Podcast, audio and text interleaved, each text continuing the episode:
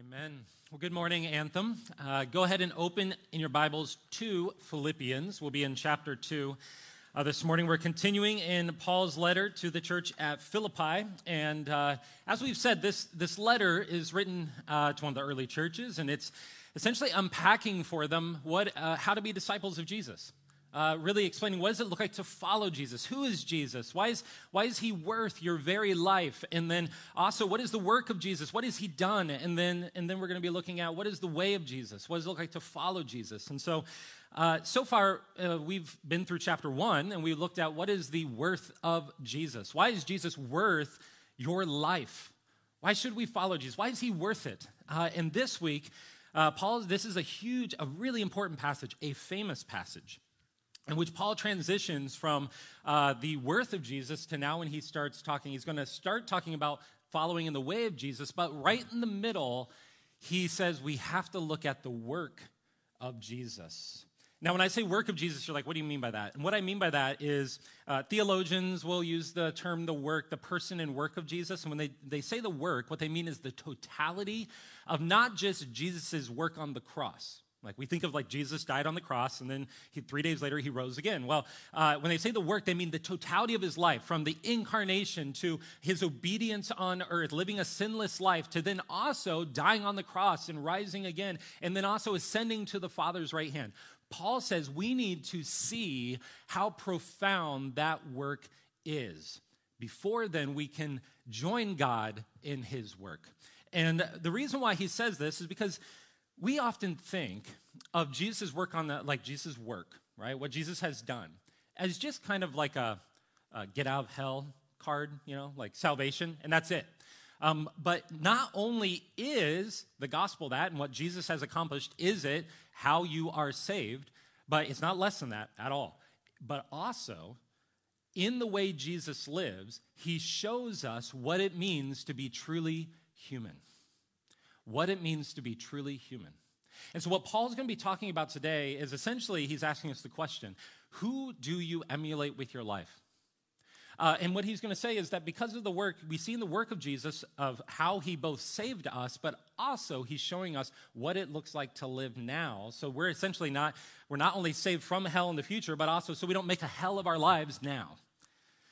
And so, who do you emulate? Who do you model your life after? Because here's the thing we're going to do it either for good or ill. We're going to model our life after someone. Uh, it reminded me of about a year ago, our son Cal is now four. And if, if you have kids, you know that uh, some children, like somewhere around like an age, like one age and a half, a year and a half, sorry, I have dad brain, uh, an age and a half, uh, your children might like walk out and they just like suddenly dress themselves. And you're like, this is amazing because it's very difficult to dress children. I don't know how, but like my wife was just the first time like, and she's like, why don't you try it? And I was like, why are the buttons so small? And my fingers are so large in comparison to them. Uh, but it, so it's this moment as a parent, you're like, yes, my children dress themselves now. Well, there are other children who uh, do not learn to dress themselves so quickly and naturally and adapt to it. And Cal is one of those children. And so Cal kind of refused to drive, like wanting, not wanting to learn how to do it. And so I, I had been teaching him again and again, okay, here's how you put one, you know, one arm at a time, your pants one leg at a time and all this. And then one day, about a year ago, so Cal's about three now, and we're in a rush, and I've got all three kids by myself, and I've got to get them in the car and get somewhere. And I look over, and Cal still, I've been telling him, hey, dude, put dress for the day, get ready to go out, and he hasn't dressed yet. And so I finally was like, Cal, I need you, buddy to go downstairs. Can you do this? Can you go downstairs and get dressed for the day? You know, kind of like, can you do this? And he was like, I shall, right? Like he takes up the challenge, like, yes, Papa. I shall return, right? And so he runs off into his room. And so I'm like, okay, we'll see. And so I'm getting the kids all buckled in, and, and then we're getting in the car. And then Cal kind of runs out into the garage behind me. I was like, I'm ready. And I look at him, and it's like, got a shirt on. I was like, wow, you put on like a button up and everything. I was like, this is amazing. So I get him into the car, and I start, I buckle him in, and then we start driving. And at some point, I'm looking back in the rearview mirror because the kids are doing something. And I look down, and I see that Cal, I can tell, I was like, wait, Cal, what, what are you wearing? And I looked, I was like, is your underwear on the outside of your pants? And he's like, Uh huh. I was like, What? Have I, like, have I ever, have I ever done that? And he's like, No. And I was like, Where did you learn? Why, why'd you do that? And he was like, Batman, right? like, Batman. And so, and I was like, I, okay, I have never, and a day like today when it's cold, I understand if some of you want to wear several layers of underwear. I get it. But none of us would wear it on the outside of our pants, right? Like we learn everything from, here's the point, we learn everything from how to put on our pants, you know, after our underwear and the simple things of life, all the way up to what is the purpose, what is the meaning, what is the, the end to our existence. We, we learn all these things and everything in between. We learn them somewhere. Someone teaches us, someone models it for us. And what Paul says is in Jesus, in his life, you not only see the work he's done on your behalf, but also he emulates for you the life that you're called to live and what it means to be truly human. And so, what we're going to look at today, because Paul, we're going to be spending the next two weeks on verses 1 through 11 of chapter 2. And uh, the reason we're doing that is because in verses one through four, Paul is essentially going to say this is what it looks like to join in the work of, of God and join the work of Christ uh, in your lives with one another. Then, what he says in verse 5 is the reason why you're doing this is because something is true, which is how Jesus lived and the work that he's done in your life and on your behalf. And so, in other words, he kind of grounds the, the, the, the, the grounding, what comes first, the foundation is what comes in verses 6 through 11. Because of who Jesus is, he's saying verses one through four, you should live this way. So, what we're going to do is we're going to kind of take the text in logical order, and I'm today going to go through verses six through 11, and that's going to set up going through verses one through four next week. Make sense? Because what Jesus, what Paul says in verse five, he assumes, he says, have this mind or this attitude that is Jesus Christ, have this among you. So, what is that? What is this mind, this mindset, this attitude, as I think the NIV says attitude, ESV says mind, whatever translation you have what is that? And then he assumes something. He says, because you can have this. So, how do we have it? So, that's what we're going to look at today. First, just two points the work of Jesus, the mind, the mindset of Jesus. What is it? The work of Jesus.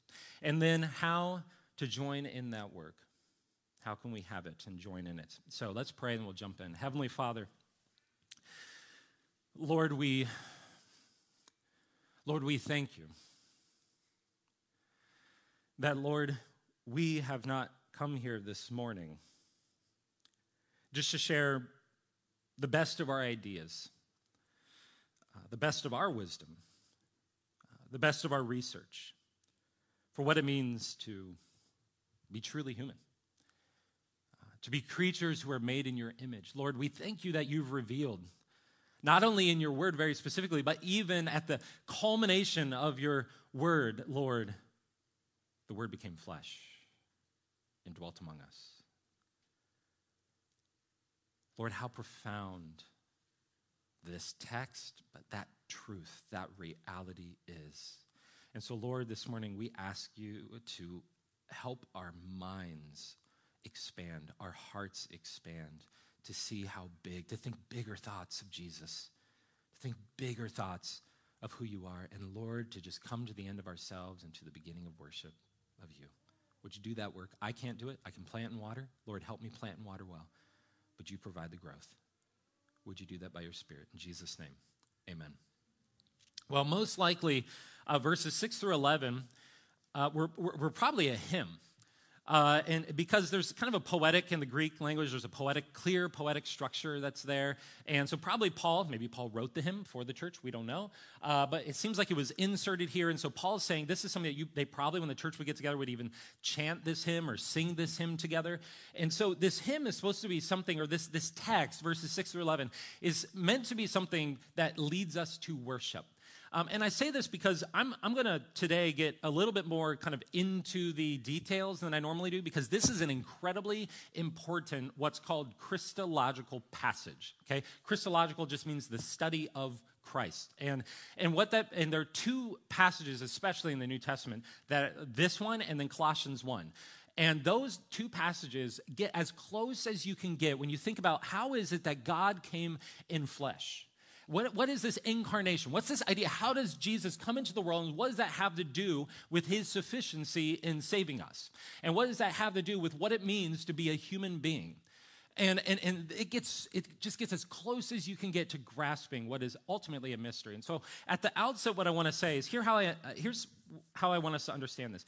Good doctrine okay, good doctrine or truths, teaching, uh, summaries of what the Bible teaches, what they do is they're not meant to be exhaustive.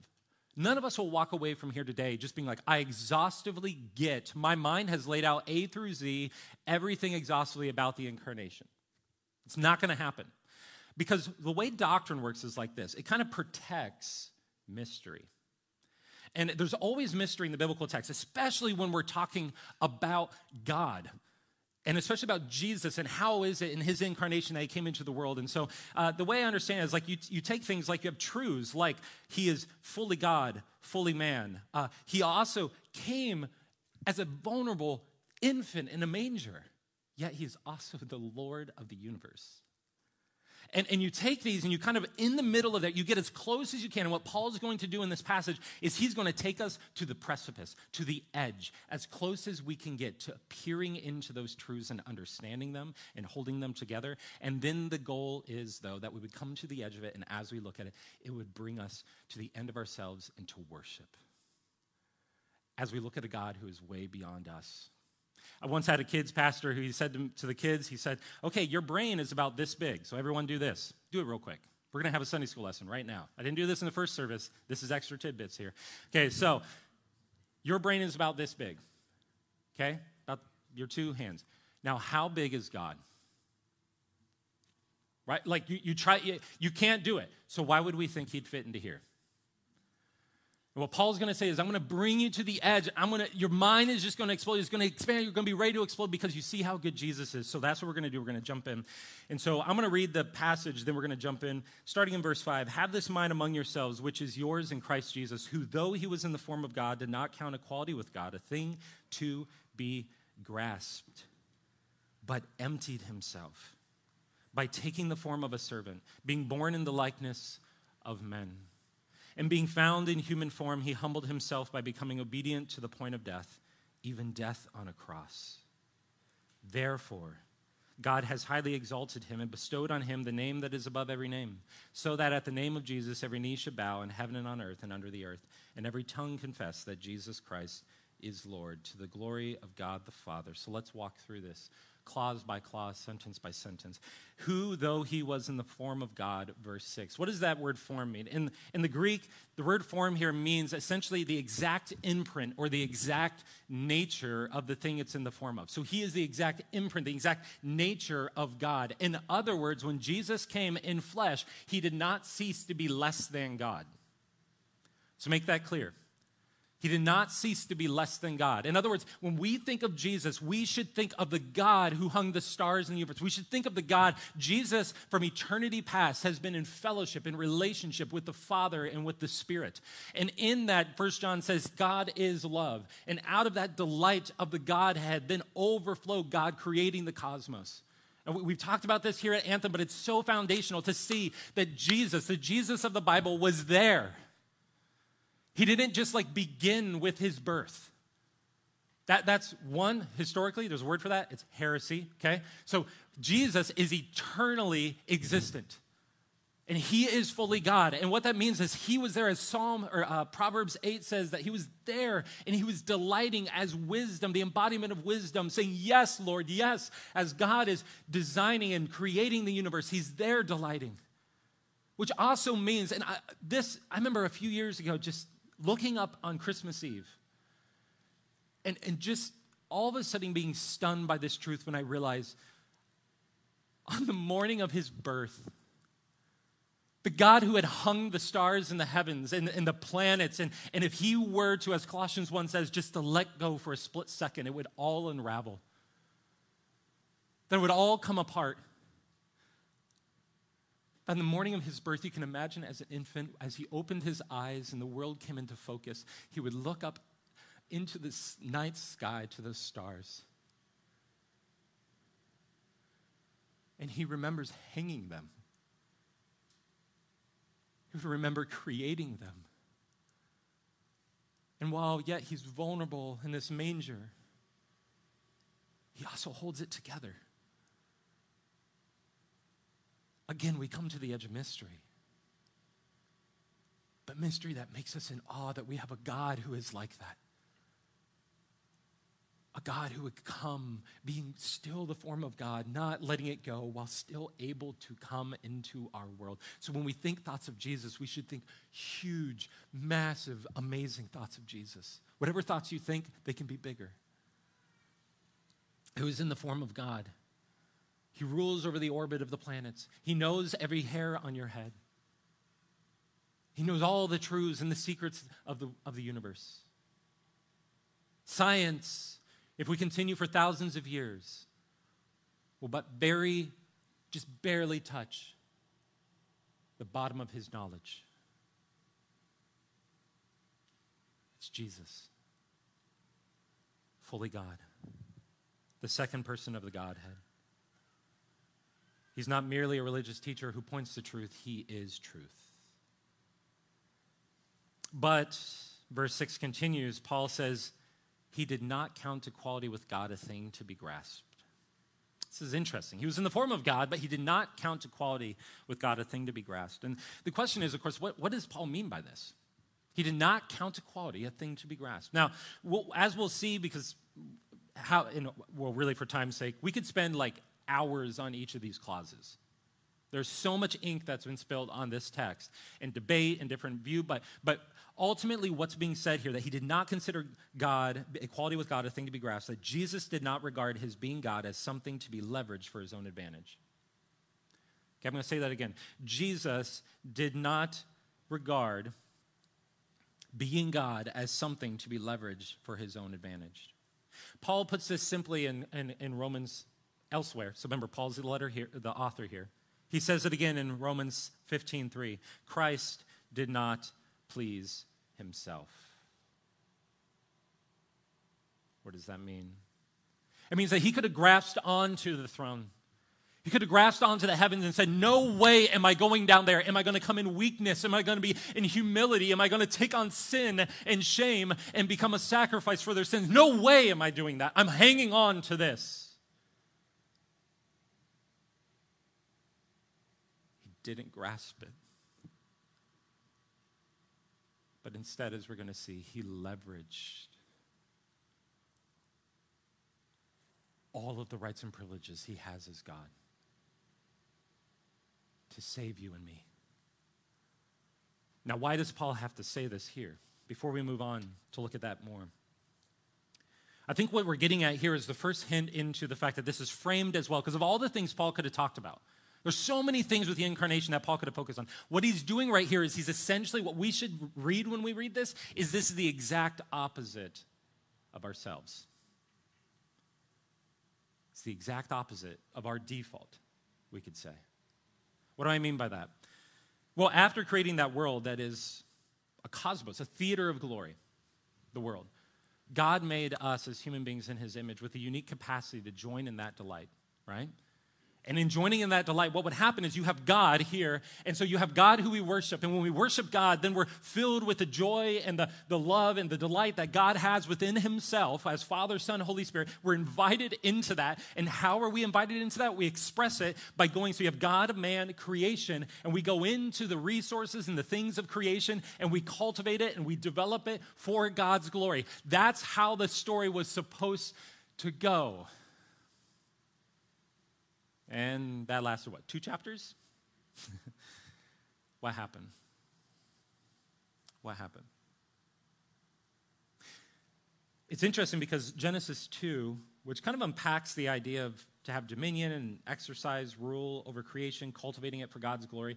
And, and it's the picture we're given is of Adam being called to name all the animals in the world. How are the animals termed? They're termed the beasts of the field. Right? Beasts of the field. And it's an important detail because then, as soon as we go into chapter 3, we read how the serpent is, is described. And how is the serpent described? He was a beast, he was more crafty than all of the beasts of the field. In other words, what's happening there is already we're seeing a hint that man is not, Adam, is not cultivating creation as he ought, exercising dominion as he ought. And what also happens is then, as he comes into, as he allows uh, uh, uh, Satan then to spin this lie, as he's not exercising dominion and saying, No, you're a part of creation. You cannot speak to who God is. You cannot, I'm going to keep you in your place. Instead, what Satan does is he spins a lie, and it's fundamentally this that you have glory, you have beauty. Never mind that it's in the image of a God and a creator, but you have glory and you have beauty. And here's the thing God wants to keep a ceiling on you because He you are more glorious even than He is. He doesn't want you to know good from bad, good and evil. He's keeping something from you. You see, and what fundamentally happened in the fall was this was that mankind began to see himself as more glorious than what he is. And not only that, but also we began to leverage our glory and all of our rights and all of our privileges for our own good.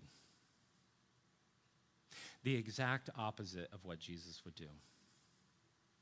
And so what happened is we instead, after the fall, this is why the Bible can be summed up like this. Before it was God, man, creation. Now it fundamentally flips on its head and we have creation and then we have man and we have God. And so what man does is man goes to the things of creation, worshiping the things of creation, going to it, trying to find the things to give him significance and affirmation and to build up a kingdom of saying, I am glorious, building up a tower to the heavens to say, I am like God and I am good. And what happens is that's why life and salvation in this world, in this world alone, is like trying to climb to the top of the hill and defeat everyone else. Because who's ever at the top of that hill is the most glorious. And we leverage all of our strengths, all of our rights, all of our privileges, not for the sake of others, but for our own good to push others down.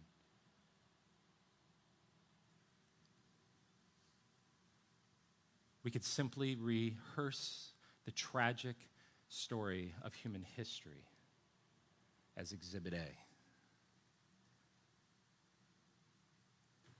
And this is why Paul says, This is the state we find ourselves in. And the only hope we have is that the one, if we are a people who sin, and here's the thing this is why sin in the Bible is taken so seriously because we are made in the image of God and we're masquerading as the Lord of the universe, committing things and doing things He would never, ever, ever do. It's like when the people put on, like, you know, some politician's mask and do things and commit crimes and whatnot. And it's just so vulgar. And, and he's saying that's what you're doing, putting on the image of God and then running out there and sinning. And so it's only one who has that glory, who comes in the image of God, who comes in flesh, who is true glory, who would leverage that to save you. Jesus did not count equality with God a thing to be grasped, and because of that, it means we who try to grasp at glory can be saved. Paul then goes on to explain how God did this in Jesus. Verse 7 But he emptied himself by taking the form of a servant, being born in the likeness of men. Now, why does Paul say he emptied himself? There's, this is where there's the most ink in this passage that's spilled. Uh, because often what we, I think when we read this, if we're not careful, here's what happens.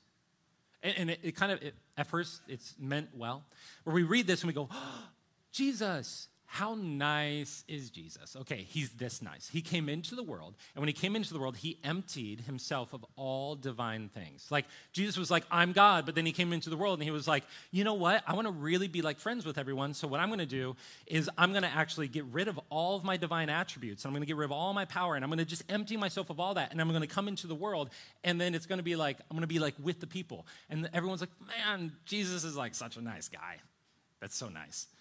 And then somebody comes along, you're like, by the way, just so we're clear, if he did that, then he's impotent to save you because he's no longer God. And you're like, Jesus, why did you do that? Right? Like, what we often think is somehow Jesus emptied himself, at least partially, of his divinity. But that's not what Paul's saying here. How should we understand this? The word in the Greek is a word kenosis, and this just means literally to pour out or to empty. And the way to read this is not to take it essentially like literally like the way that you would just pour out a cup and you go, well, that's what Jesus had a bunch of divine stuff in the cup and he poured it out and he was like, Here I am, right? And we just take it literally. Instead, this could be taken metaphorically or analogically because it's not exactly the same, but it's like it. And what's being said here, metaphorically, is that Jesus gave up his status and his privilege. He didn't empty himself of all of his divine attributes, but he gave up his status and his privilege. Let me, uh, an illustration I think will help with this. A few, I, I, think I shared a few weeks ago that I almost died a couple years ago. Some of you are like, oh, I missed that story. Uh, but a few years ago, medical condition that I got sick extremely uh, quickly. I had about an 80% mortality rate, rate. Is that how you say it? Yes? Stilly? Yeah? Okay. And, uh, and so, in other words, an 8% chance of dying, okay? Only 33 years of age. And it's like, uh, so what happened was I needed medical help fast. I need somebody to help stabilize my body. And there was, it was called a thyroid storm, so um, if you know what that is. Uh, but I need to see an endocrinologist. And somebody in the church knew essentially this, this doctor who's a legend in the field. Uh, he was 81. Uh, he's like the top endocrinologist from LA to San Diego. We lived in Southern California at the time. And the other thing in Southern California, see, to see a top doctor like that, one is, well, with my finances, is impossible. But two, the other thing is just to get in and see them, the waiting list was almost eight months long. And now here's the thing this doctor, he could have leveraged all of his rights and his privileges as the top doctor in all of Southern California, the top endocrinologist. And he could have said, You have to wait in line, and then you have to pay this much money, and yada, yada, yada, yada, yada. He could have done all that because he frankly because he had so many people lined up to see him. In fact some in some ways he needs to do that in order to actually get like some order to people coming to him. But what did he do? He literally saw me two days later. He said when can you come in? I said i can come in at this time. He said come in after my patients are done for the day. And i came in. At the end of the day he spent an hour and a half with me. He went over everything that was going on doing a thorough analysis. He sat and he talked to me to hear how i was doing then after he was done with that, when, he, when we got done, he told me he wasn't even going to charge me. And then not only that, then when my test results would come in, he took my personal cell and he would call my cell to personally tell me what was going on. And on, he kept doing this. And, and it was just one of those like, why is this man doing this? But here's the thing. What he did was he Get, he emptied himself of all of his rights and privileges to care for me. He leveraged them all for my sake. But here's what he did not do he did not cease to be one of the world's top endocrinologists. That wouldn't be good news for me, right? Like I go in and he's like, hey, well, I made time for you today. And it's like, oh, awesome, cool, can you help? And he's like, not really, but I'm here, right? Like that's what would happen if Jesus came into the world and he no longer was divine, but at the same time, he's like, well, I'm here. Isn't this nice? And you're like, I mean, it's a nice story, but it's not going to end well, right? It's the same thing. Just like Dr. Murdock, he leveraged all of his rights and privileges without emptying himself of his skills and his ability. So also Jesus leveraged, he, he emptied himself of his rights and privileges to come into the world, not saying, No, I'm God. I'm not going to come down there, get myself dirty. Lift yourselves up. But he came emptying himself. He emptied himself of all the rights and privileges, and here's the key leveraging them not for his own advantage, but for ours. This is the work of Jesus. You'll find nothing else like it in human history.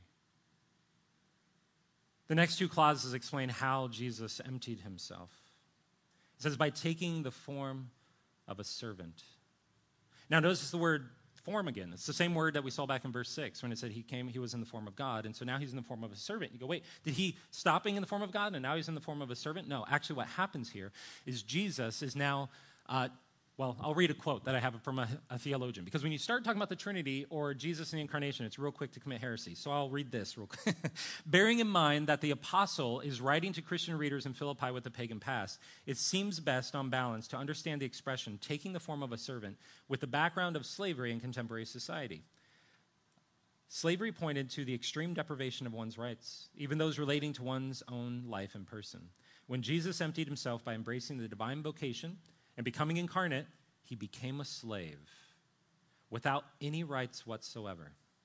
He did not exchange the nature, and get this, listen, he did not exchange the nature or form of God for that of a slave. Instead, what did he do? He displayed the nature or form of God in the nature or form of a slave, thereby showing clearly not only what his character was like, but also what it means to be God. It's a profound quote. See, Jesus doesn't cease to be God when he takes on the form of a servant. Rather, what Jesus does is he shows us the very heart of God. Of all the world, what form can I take so they would see my heart, my love, my grace? A servant. Servant.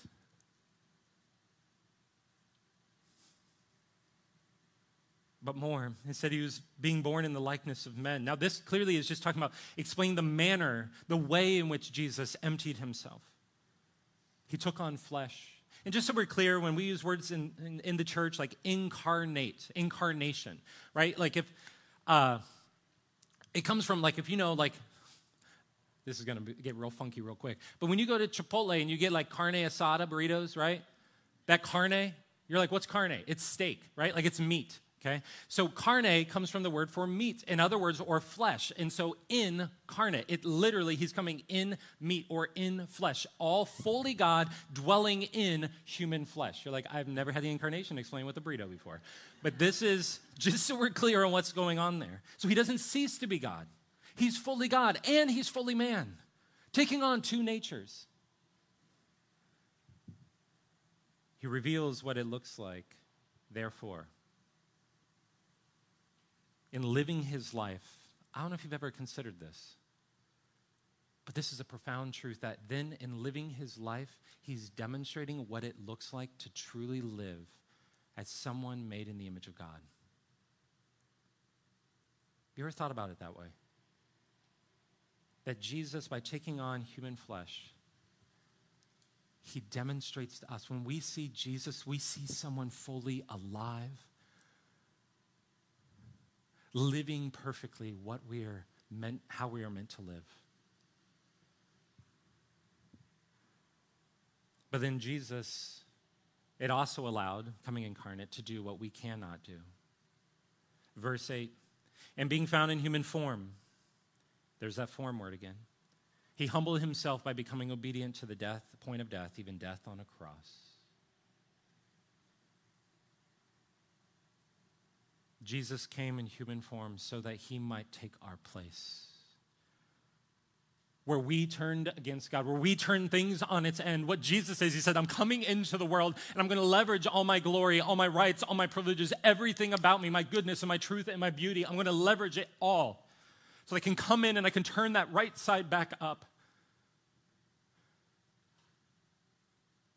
Theologian B.B. Warfield says it like this says, Christ Jesus, though he was God, yet cared less for his equality with God, cared less for himself and his own things than he did for us and therefore gave himself for us. Jesus wasn't sitting up there like the Father's like, go. And he's like, ah, dad, I don't really want to do it. Go. Ah, come on. No, what happens is we see God overflowing with his delight and his love, just as he did before time began when he made creation. And now he moves towards us because Jesus is the very heart of God on display. Why did God come into the world? All those things he just pushed to the side for the joy set before him, Hebrews says. Because that's our God, that's his heart. To take on human flesh so that he could be the sacrifice for our sins in our place, to die the death that we would have to die.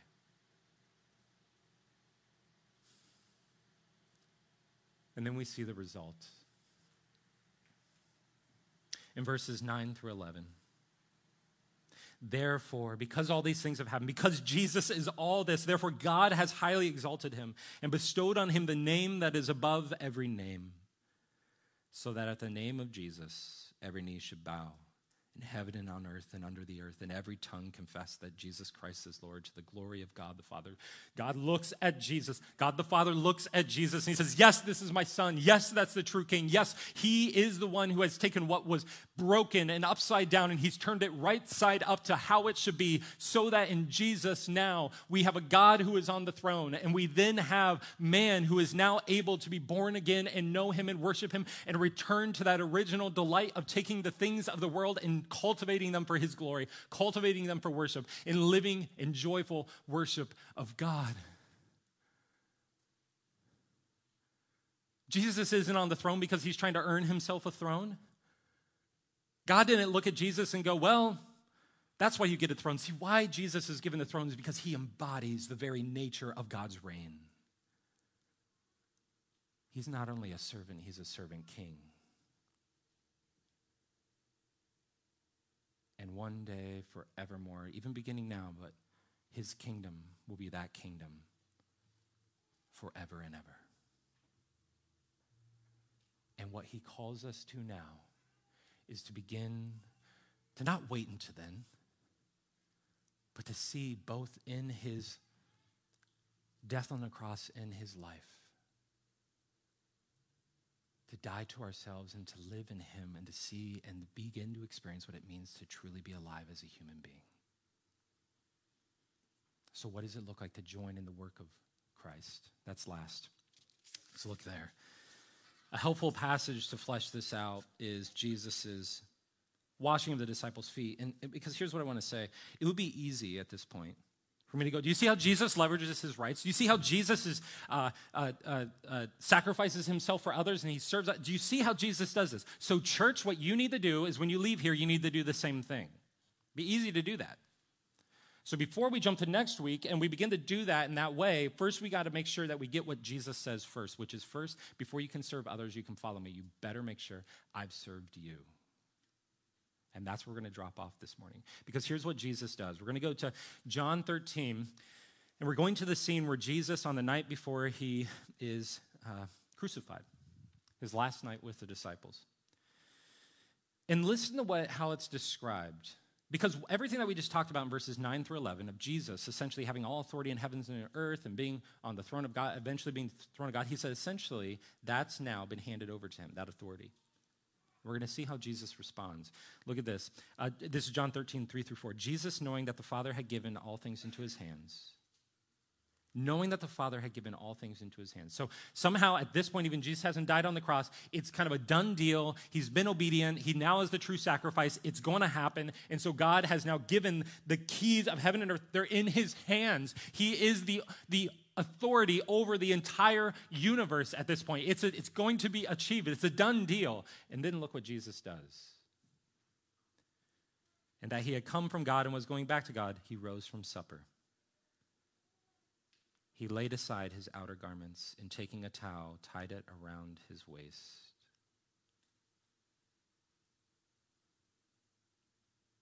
I don't know about you. Because what's happening here in the first century is when people would walk around, if you don't know this context, you know, in our day, if I were like, hey, let's all wash each other's feet, some of you still would be like, oh my goodness. Like you're thinking like lint in between toes and everything and like weirdly painted toenails, right? We're like, feet are weird. Like, and so we're all like, ugh, I don't want to think about it. Don't make me think about it, Pastor. Think about it, right? Like, ugh.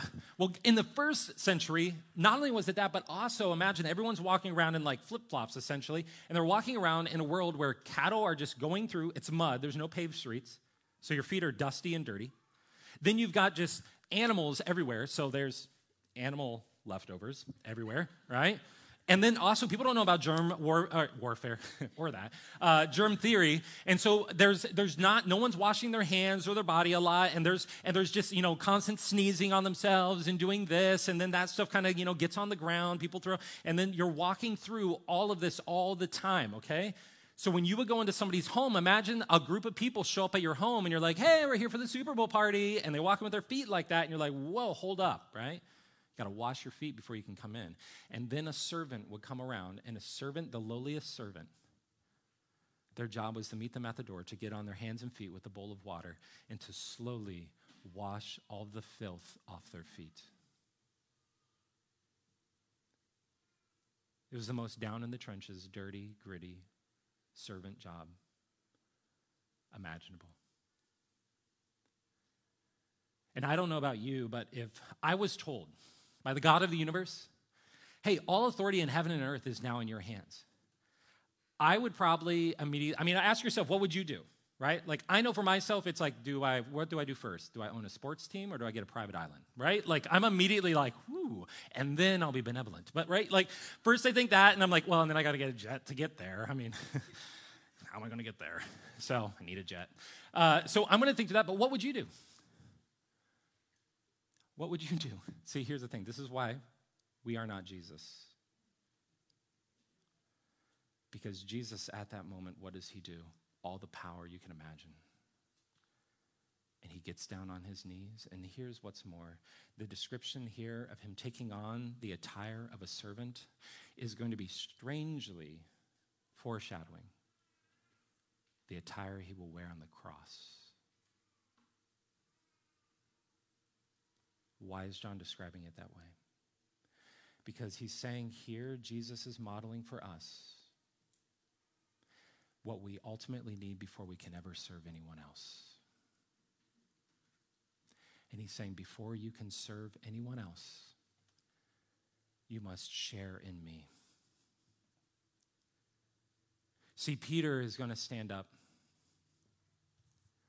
and Peter in the midst of it, you can imagine Jesus being here in the room and Jesus coming up and washing your feet. You can imagine you'd be like, No, Jesus, because why? Because Jesus, you don't understand that I'm going to serve you. I'm, I'm going to put myself together. I'm going to prove myself to you. I should be on your team. You want me on your team, Jesus.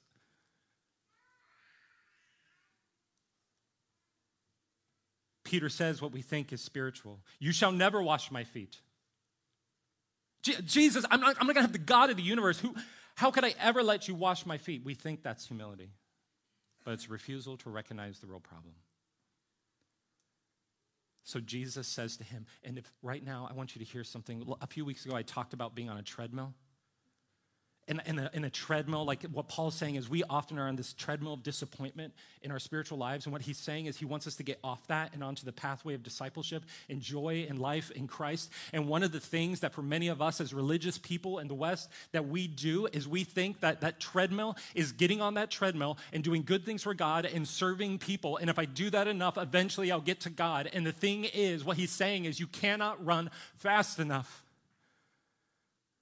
You cannot serve your way into the kingdom. And some of you are so tired and broken down because there's something in you that says, I have to serve my way there. I have to get my way there, as if you have to grovel your way to Christ. And He's saying, He's meeting you right down there on your level. And He's saying, No, I am coming lower than you can ever go. And then he says to you the same words he says to Peter, not angrily, not scornfully, but sincerely. If I do not wash you, you have no share in me. We cannot wash ourselves or wash others enough. He's saying, Do you realize when you come in, before you can enter into my kingdom, before you can enter into my presence, you don't realize the dependencies and the filth and the things that are there?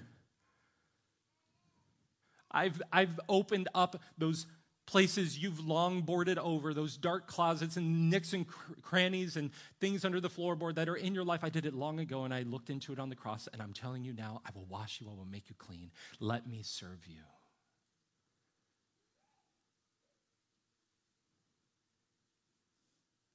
And so, what Jesus is saying, before we can go and we can join him in his work of leveraging all of the rights and privileges that we have in Christ for the good of others, have you let him wash you?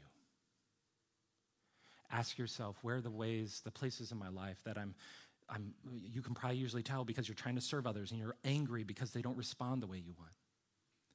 They don't give you that sense of affirmation, that sense of, ah, you're good enough. They don't change fast enough. Is it because instead of serving others with a life that's flowing through you, you're frantically trying to find life through those things? Jesus is saying, listen, he's meeting you right there where you're trying to grovel and serve and just kind of crawl your way into the kingdom. He's meeting you down there at that level, and he's saying, Do you see that I've already gotten lower than you, and I've served you. You need me to wash you.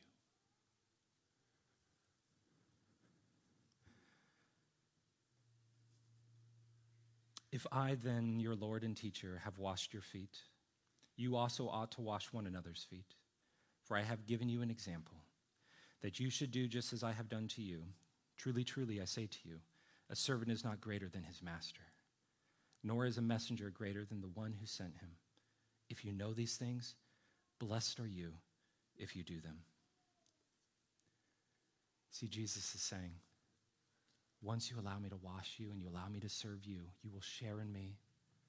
And the same life that overflowed with, out of me when I created the heavens and the earth will be a joy that will flow out of you. And you won't serve others to gain salvation. You serve others because your salvation is secure.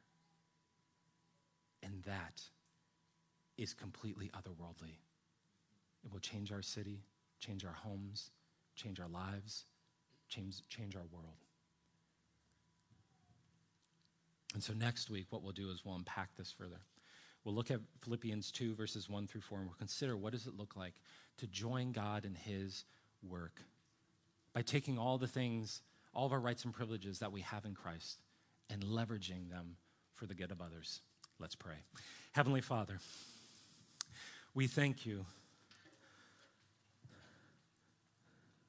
Lord, we thank you. We're sitting in a church. And Lord, it can be so easy to think that our calling is to come into these walls and prove ourselves. Lord, to prove that we're the most servant hearted, we're the most merciful, we're the most loving, somehow to serve ourselves into your kingdom. But Jesus, you come and you say, I must wash you, allow me to serve you.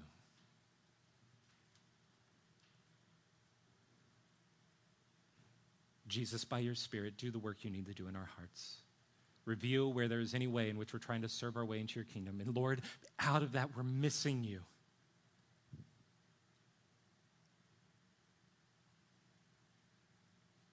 And so, Lord, reach into our hearts, grab a hold of us, and point us to Christ, and let us see our Savior who came in the form of a servant, the form of a man